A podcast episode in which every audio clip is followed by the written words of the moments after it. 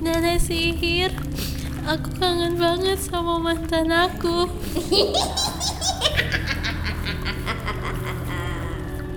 Aku buatkan ramuan ini buat rasa kangen kamu. Eits, daripada minum yang aneh-aneh, mending minum ini aja. Kopi kenangan.